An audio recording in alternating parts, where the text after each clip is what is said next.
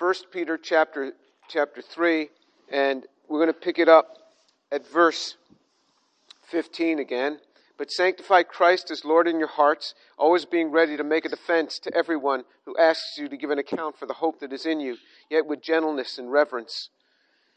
And keep a good conscience, so that in the things in which you are slandered, those who revile your good behavior in Christ will be put to shame. For it is better, if God should will it so, that you suffer for doing what is right rather than for doing what is wrong. For Christ also died for sins once for all, the just for the unjust, so that uh, so that he might bring us to God, having been put to death in the flesh, but made alive in the spirit.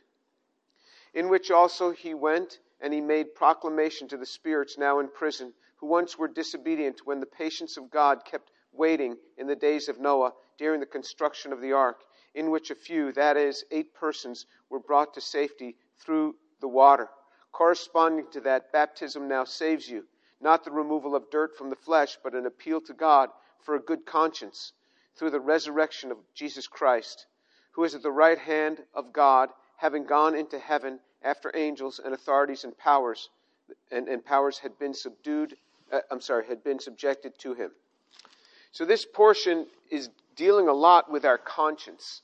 And, and uh, uh, so we, we covered a lot of verse 15 last time. It says, But sanctify Christ as Lord in your hearts, always being ready to make a defense to everyone who asks you to give an account for the hope that is in you, yet with gentleness and reverence. Some Bibles translate this, some Bible versions translate this with, with meekness and with fear. With meekness and with fear. And in fact, in my Bible, where it says reverence, gentleness, and reverence, it gives a footnote that that uh, uh, that could mean fear. And I probably would not have spent much time on those last two words, gentleness and reverence, or meekness and fear. But I only did because of, of something that happened this week. And, and uh, I, I'm only going to spend a little bit more time on it because you know, we, we're told to make a defense for the hope that is in us, and we spent a lot of time speaking about that last week. But these last two words, do it with, with, uh, uh, with gentleness and reverence, or do it with meekness and fear. Do it with fear. And, and I want to I wanna focus in on that with a little story of, of what happened to me this week. I got a message while I was traveling. I was in the airport and was traveling back from, from New York State where we had had the funeral for Shireen's dad. And I got a message from a friend of mine who's a professor at another university. And, and, uh, uh, and he's a believer. He's a fine believer and, and, and a fine man. And uh, uh, I think a lot of him and his wife and his family. And he said, please give me a call. And, you know, I was at the airport, so I didn't, I didn't call him at that time. And um, so then um, when I got back, I gave him a call. And he told me something that had happened. He said, I, will probably be resigning from the university. And I thought, why, why is that? So th- this guy is, is considerably younger than me. And I was wondering why that is. He said, well, what happened was, was I, I ended up uh, having a sexual relationship with one of my students. And he said that uh, uh, he was, he was helping her with some of her work, and she reached out and took his hand, and he did not pull his hand back.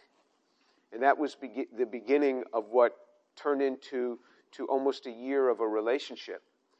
And, and uh, as he shared this with me, of course, my heart broke. And, and he says, You know, I, I wouldn't blame you for just, just hanging up and just never speaking to me again. And I told him, Why would I want to do that? Um, I said, you know, we all live on the edge of disaster. I don't know what I would have done in your situation, but I am not nearly as strong as people think I am. It's only by the grace of God, only by the grace of God, that, that, that I never fell into such, such things in my life. And, and I said, I, I don't know what would have happened. God kept me from situations of temptation. And uh, he said that he had shared this with his wife, and she forgave him, and they were working through this together. They were going to be going into counseling, and he thought that the, the university, you know, might ask him to leave, or he might leave, and, and uh, he was looking for other positions and, and these things. And I thought, here's a powerful, powerful witness in this, in this family. And, and just the devastation that occurred. And he says, he says, you're to do this with meekness and with fear. With fear that we, we live just on the edge of utter disaster, of that can destroy our careers, that can destroy our marriages, that can destroy our homes. And these are good people that are no different than you and me. And, and it's amazing how close we live to the edge of destruction in so many ways. Things can, that can destroy our lives. But God, in His mercy, I urge you, pray, pray that the Lord keep you even from temptation. I don't know what I would have done in the similar situation. I think for any of us to say, oh, that couldn't affect me, I can handle that, bring it on, I'm fine. I'm like, no way. No way, bring it on for me. Lord, keep me from temptation. Keep me from temptation. That that witness that he speaks about would not be damaged. And, and uh, what was interesting about this man is he told me, he said, he said, a week ago, I wanted to kill myself. I, I had, the person that I had turned into was so evil. Over that almost one year period, he had turned into a different human being because of his conscience, because of something that was happening there in his conscience. And, and uh, he says, Now that I have confessed this to my wife, and we've embraced, and she's hugged, and she's forgiven me, and I've, I've spoken to the university authorities, and I've revealed everything, everything that I know in this. He feels, he said, I have never felt so close to God in my life. having experienced God's mercy upon me toward that has been demonstrated to me through my family and through through the people that I know. He said, even the authorities in the university have been gracious to me. they they reported it and they even encouraged me in in uh, uh, you know just saying, look, we're going to work through this. You'll get through this. And and uh, um, he said it's it's really amazing when he came forth and he confessed this thing there are things that are going to happen in your lives that you would have never guessed would happen, that you would have dreaded would happen. I urge you, on, for the sake of your conscience, follow your conscience to do what is right because God is speaking to us. And this is what he gets in here, into here in this portion. He says in verse 16, and keep a good conscience so that in the things in which they slandered, you're slandered, those who revile your good behavior in Christ will be put to shame. What he's talking about here, he's talking about a good conscience. What they are going through in this context, and I want you to remember, Peter is speaking to Jews who have accepted Jesus, but they are shallow in their walks. They're like babes in their walks, because in chapter 2, verse 2, he says, like newborn babies, long for the pure milk of the word. And we know the other analogies that Paul has used Uh, that the scriptures have used that talk about the meat of the word rather than the milk of the word, the meat of the word going deeper. So these are, these are like young believers. These are Jewish believers. He is writing to Jewish believers who are undergoing suffering. And he is telling them, your conscience, for the sake of your conscience, it is okay to undergo suffering. Let me give you an example of what I mean, something that I think you can all relate to because not many of us are being threatened in our lives because of our faith. Uh, say, say uh, uh, some friends of yours in the world want you to go with them to go into some, some sort of place or do some things that you know aren't quite right. This is not a good place for you to go, especially in, in your life as a believer. But you're drawn to this thing where they keep encouraging you to go in this wrong way. Your conscience is there telling you that's not right. So you're torn because you know if you do not go with them in these, in these directions, that you're going to be ostracized by them. And you like these people, they're your friends. They don't know the Lord, and maybe even some of them know the Lord, but they're not really walking strongly with the Lord, and you know it. And to the place that they want to go, to do the things that they want to do, you know it's not the best environment for you. And you're torn and your conscience. He is saying it is better to live rightly for your conscience and undergo the suffering that you might have to go through. This is what he's talking about. This is the type of suffering that he is talking about. And he says, he says that you're to keep a good conscience so that the things in which you are slandered, those who revile your good behavior in Christ will be put to shame. He said, in the things in which you're slandered, that means they may say evil things about you. The older I get, you would think that the slander would get less, but it gets more. The things that people say about me, such that now with the internet, it's all over. I mean, people say all sorts of things about me. So if you really want to learn a lot of things that people think about me, you just look up my name on the internet. They've written all sorts of things. But he says, Your, your name will be slandered. If you're going to walk with Christ, they will even slander your name. And he says, But they will be put to shame. And, and uh, uh, so, some people don't, don't really like to, to consider these types of verses. But let me, let me read this one verse out of the book of Psalms because it is encouraging. This is being written by people who are, who are undergoing suffering. And here's what's written in the book of Psalms. Now, this is the Bible, all right? You may think that this doesn't sound very Christian, but the Bible says lots of things that are amazing. And one of the things it says is this in Psalm 35. Psalm 35, verse 26 and 27. Let those be ashamed and humiliated altogether who rejoice at my distress. Let those be clothed with shame and dishonor who magnify themselves over me. let them shout for joy and rejoice who favor my vindication. And let them say continually, The Lord be magnified, who delights in the prosperity of his servant. So you can see how the psalmist is writing here. He says, Let them be ashamed. Let these people that are coming against me be ashamed. This is what Peter is saying. He says, he says uh, in verse 16 of 1 Peter chapter 3, he said, Those who revile your good behavior in Christ will be put to shame. They will be put to shame. Now, they may not be put to shame until the Lord returns. We don't know, but it says that let them be put to shame. They will be put to shame. They will revile your good behavior. You know, so many times I do things that I think are good, and people come against me for it. I do things that are right, and people come against me for it. I treat them nicely when they, I speak of them nicely when they haven't spoken nicely of me, and then they abuse me for it. this will happen. And he says it is better to maintain your conscience than to avoid suffering. This is what he's telling them. It's, your conscience is more important than your suffering.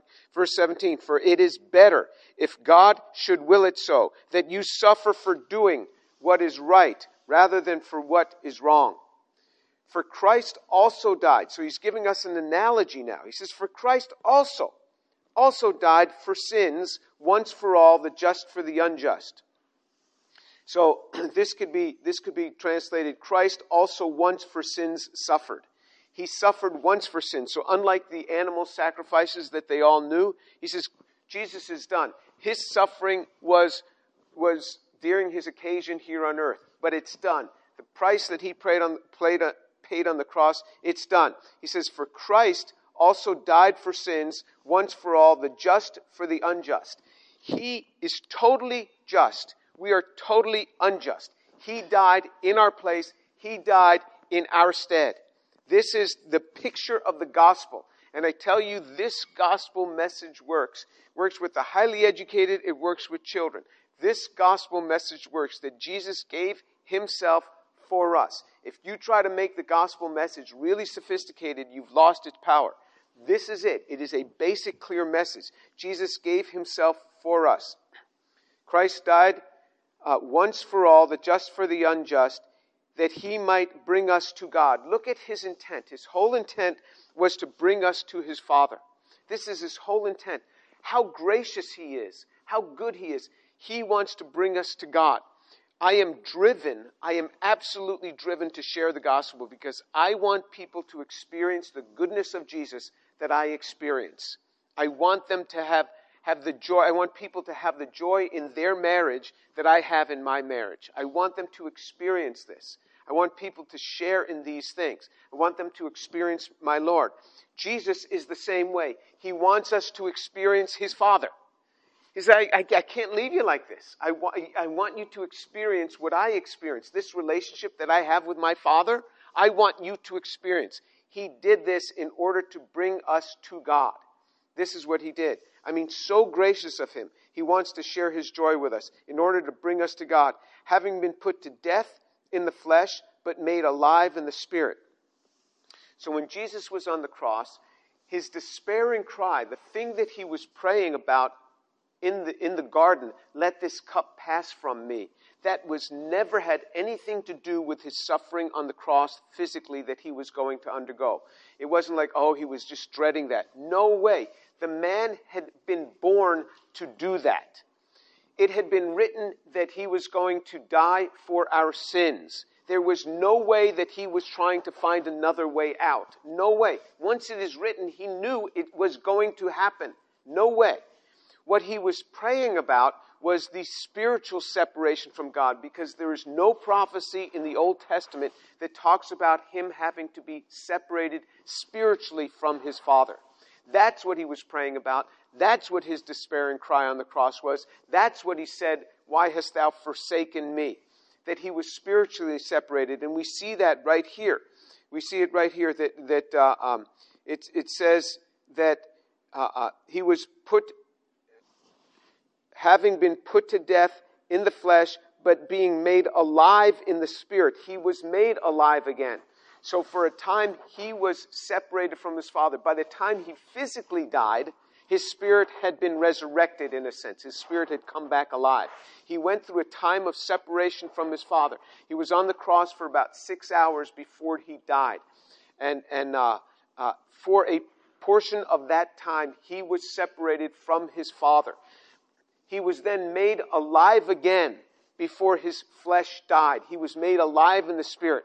That's why when he said, It is finished, it is done, that's it. He paid the price, and then his, his flesh died.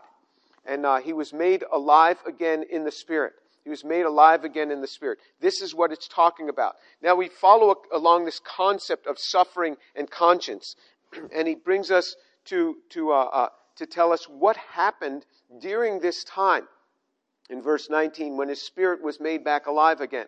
Verse 19, in which he also went and made proclamation to the spirits now in prison, who once were disobedient when the patience of God kept waiting in the days of Noah during the construction of the ark, in which a few, that is, eight persons who were brought safely through the water.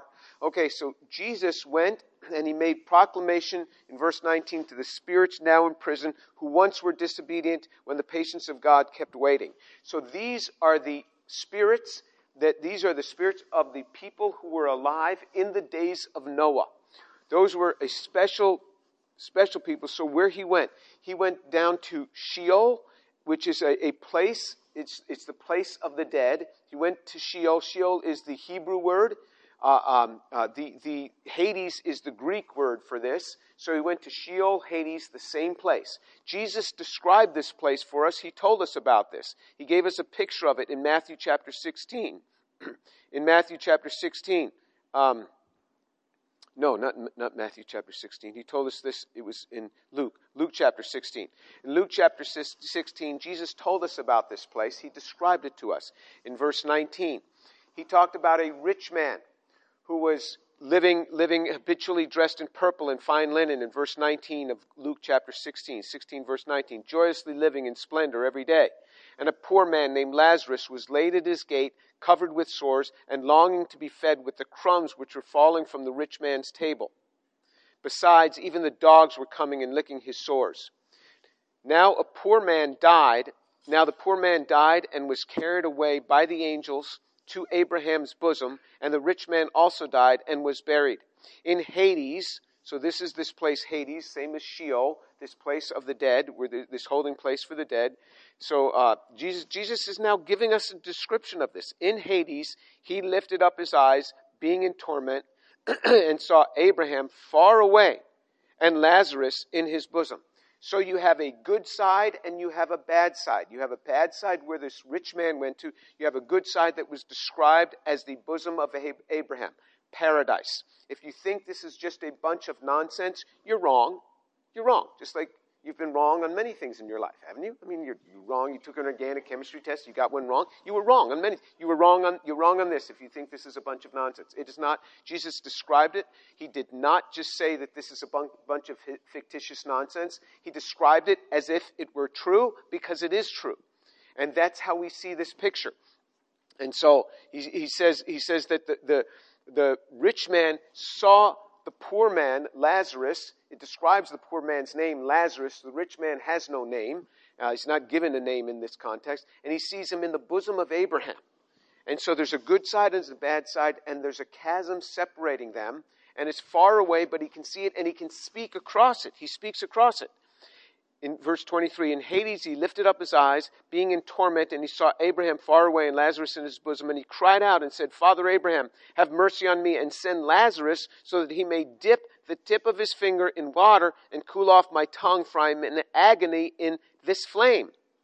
But abraham said child remember that during your life you received good things and likewise lazarus bad things. But now he is being comforted here and you are in agony. And besides all this, between us there is a great chasm fixed, so that those who wish to come over from here to you will not be able, and those and and and and that none may cross over from there to us.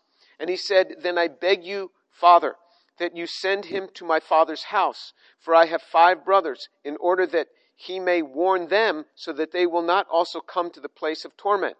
But Abraham said, They have Moses and the prophets, let them hear them. But he said, No, Father Abraham, but if someone goes to them from the dead, they will repent. But he said to them, If they do not listen to Moses and the prophets, they will not be persuaded, even if someone rises from the dead. And of course, Abraham is, is, is, is prophesying that, that Jesus is going to rise from the dead. They're not going to listen to him either. You see this picture. so that is the picture that we have of what's being described here. Jesus goes and he makes proclamation. He goes to the good side, the paradise side, and he is making a pro- proclamation. He is not preaching the gospel to them because the gospel would be unavailing at that point. There's no gospel for them. Once they are gone, they're, they're gone. He is making proclamation that he conquered, that he won. And he's making proclamation to this generation that was, that was warned by Noah. For 120 years, they were warned by Noah about this. And that was a special generation. We learn in, in Genesis chapter 6. Genesis chapter 6, we're told about that.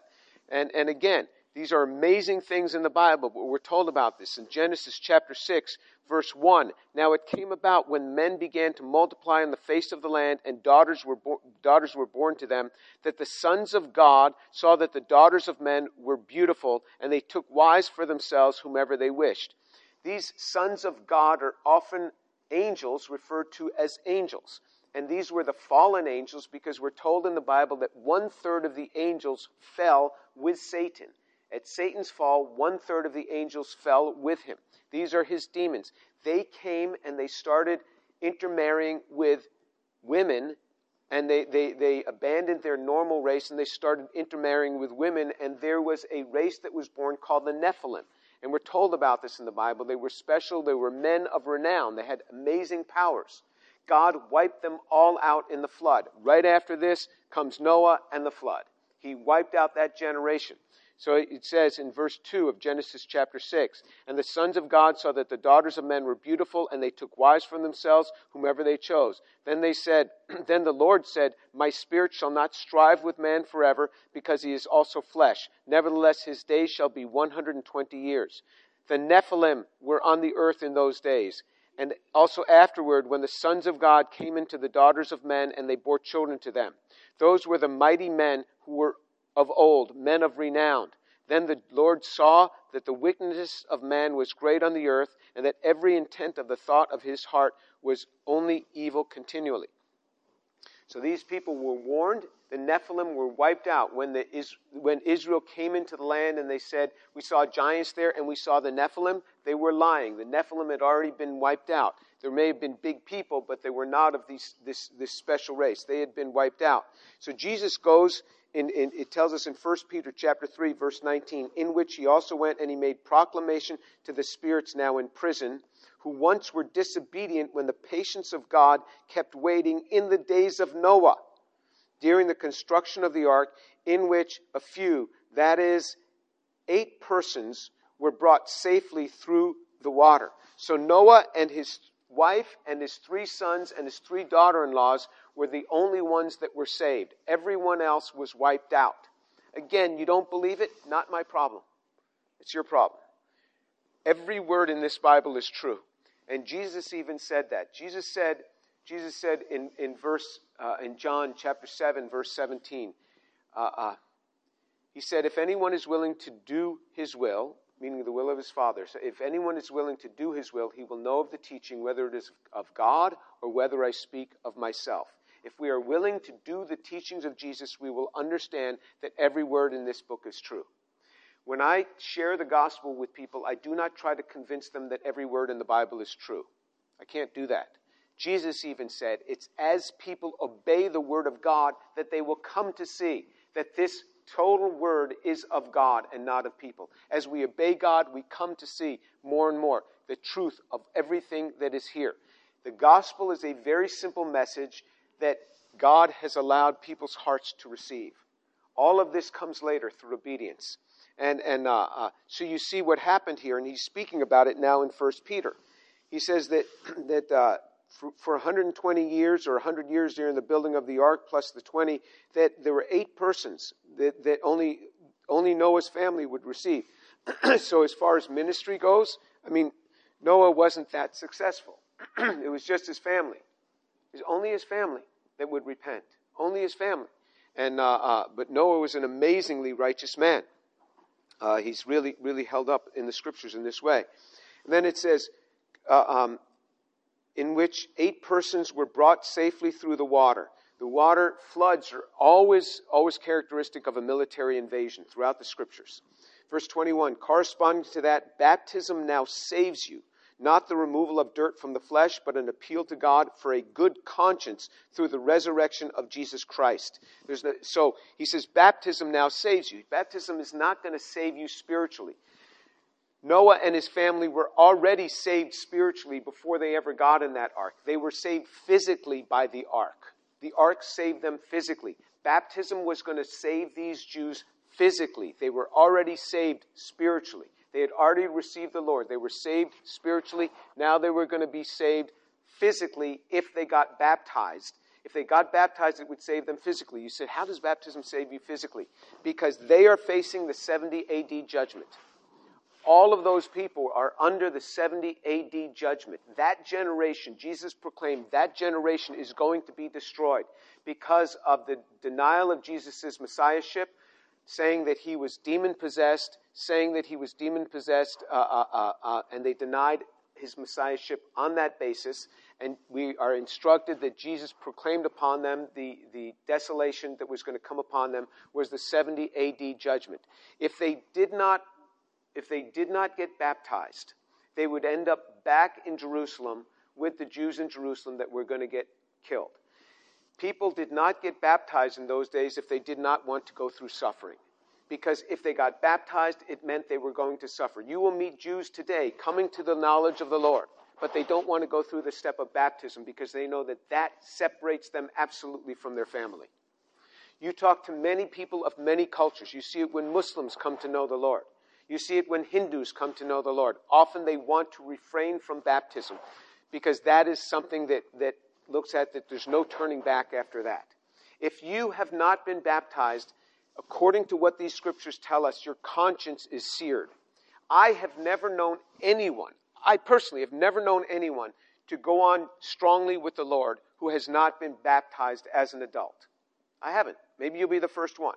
But I haven't known anybody because it's, an, it's a willful act of disobedience that hangs over you, and you will always be thinking about this thing. This is what these people were going through. These were Jews that were facing the 70 AD extinction. And he said, You cut yourself off from the Jewish community. You need to do that through baptism. Baptism will now save you. And this is the same Peter, the same Peter who in the book of Acts, chapter 2, on the first, on the first Pentecost, after, after Jesus, Jesus rose from the dead, the first Pentecost. Remember, Pentecost means 50 days after the Passover. Peter said to them in Acts chapter 2, verse 38, Then he said to them, Repent and each of you be baptized in the name of Jesus Christ for the forgiveness of your sins, and you will receive the gift of the Holy Spirit. Repent, that is your spiritual salvation. We get that spiritually by repentance. And then you get baptized, and then he tells them, you will receive the gift of the Holy Spirit, for the promise is for you and for your children and for all who are far off, as many as the Lord God who will call to himself. Because they called that, they said, let his blood be upon us and upon our children that generation and their children were going to be killed in the 70 AD judgment. Verse 40 of, of, of, Acts chapter 2. And with many other words, he solemnly testified and kept exhorting them, saying, Be saved from this perverse generation. Or some translations say, Save yourselves from this per- perverse generation. You can't save yourself. This is talking about baptism, your physical salvation. He's encouraging to get them to get baptized. And in verse 41 of Acts chapter 2, so then, those who had received his word, they received first his word, that was spiritual salvation, were baptized. And that day there were added about 3,000 souls. So how many people got, got uh, saved and baptized that day? How many? We just read it. About 3,000. About 3,000. That is a magic number. That is an amazing number. About 3,000. And the reason, the reason that that is an amazing number is because on the first Pentecost, the very first Pentecost, when they are in the wilderness, on the very first Pentecost, 50 days after the Passover, what happened? There was a rebellion. The rebellion occurred, and, and uh, uh, the Levites were told, okay, you're the only ones who are going to follow, go and kill your, your, your brothers. And there were, you know how many people it says died on the first Pentecost? About 3,000 and in the New Testament, about 3,000 on the first Pentecost after Jesus' resurrection, about 3,000 were saved. I mean, the scriptures are absolutely remarkable. Absolutely remarkable. This is just, just, just extraordinary. But in any case, what we see here is that baptism was for their physical salvation. And because, and then he says here in verse 21, of, of 1 Peter 3, 21, corresponding to that, baptism now saves you, not the removal from the flesh, not the removal of dirt from the flesh, but an appeal to God for a good conscience through the resurrection of Jesus Christ. This is an appeal to God for a good conscience. Lord, I want a good conscience. I'm going to have to get baptized. If you are a believer in Jesus Christ and you have not been baptized, I encourage you to get baptized. I encourage you to get baptized because it will always war against your conscience. Why do I not have power over this sin? Why am I not growing like other people seem to grow? Get baptized. Get baptized as a believer. In this church, it is very easy. You just go up to any of the pastors and you say, I want to get baptized. They'll get you on a list, and within that month, you'll, you'll, you'll be in the waters of baptism. You say, Well, that's a little bit embarrassing. Good. Get embarrassed. Follow the Word of God. There is much better to be embarrassed than to suffer with, with, with, with a seared conscience. Much better. Because the conscience can destroy us. Our bad conscience can destroy us. This, this, this man that I'm talking about, he wanted to take his own life because of his conscience. Our conscience is what causes us to sit up bolt straight up at night, in the middle of the night, and wake us up at night. It's our conscience does this. Peter tells us over and over again, you're better off suffering in the flesh than bearing a bad conscience. I urge you to be baptized. That's what Peter is telling them because your baptism for them, that's why we know he is speaking to the Jews. This is going to save you from the 70 AD judgment. Once you were baptized, boom, you, you, were, you were separated from your Jewish community. It was a very big deal. You think it's a big deal to get baptized now? It is nothing to get baptized now. I mean, they'll even have the water warmed up for you. It, it, it's very, very easy to get baptized now and, and uh, uh, compared to what these folks went through. You get baptized, that's what he's talking, that's what sets you apart. Verse 22 Who is at the right hand of God, having gone into heaven after angels and authorities and powers had been subjected to him. This is exactly what he proclaimed to, to that, that mixed race, that race of people from Noah's generation. He proclaimed to them that he had victory. What was the victory? the victory was the victory from Genesis chapter 3, verse 15. Genesis chapter 3, verse 15, the prophecy concerning Satan by God. it says, I will put enmity between you and the woman, and between your seed and her seed, and he shall bruise you on your head, and you shall bruise him on the heel. Satan knew that there was going to become a seed from the woman, that was Jesus, that was going to crush him. So, what he tried to do in Genesis chapter 6 was to contaminate the entire human race by having his demons breed into the race and contaminate the race so that Jesus could never come through the human race.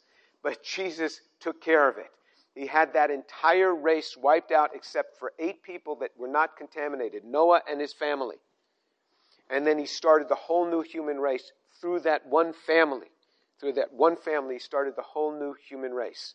And it was be, through that human race that Jesus was born and he crushed the head of the enemy. And that's why he says, now the angels and authorities and powers had been subjected to him.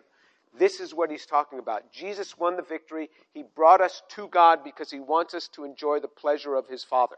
If you don't know the Lord, I urge you, please come and talk to me. I will share with you, I will, I will, I will share the Lord with you today. Even right after this class, I'll share the Lord with you.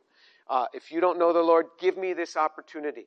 It take me about 45 minutes, and we'll do it. We'll get it done. You'll get saved today, and then we can get you baptized.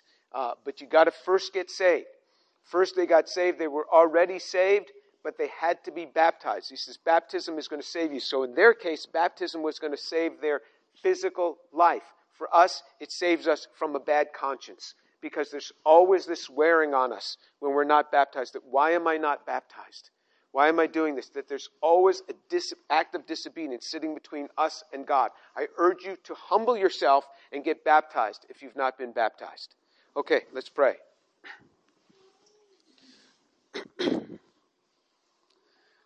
Lord Jesus, I thank you so much for the power of your word.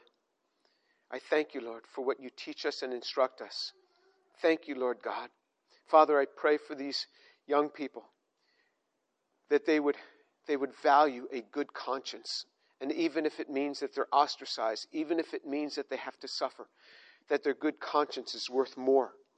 Father, I pray that you would watch over them. Lord, I pray that you would protect them from sin and deliver them from evil. Father, keep them from temptation. Oh Lord, keep them from temptation, I pray. For who can stand in these things without your mercy? Keep them from temptation. Lord, let them walk in the fear of God and fear of themselves that they are just, without God, they're just, just so prone to sin, so prone to destruction.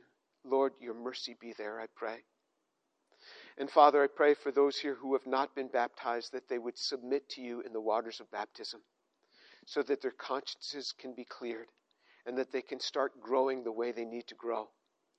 And Father, for those here who don't know you, save their souls, I pray. Oh, Father, save their souls, that they could come to know Jesus as I know him, and he will bring them to the Father so that they can know the mercies and the goodness of God.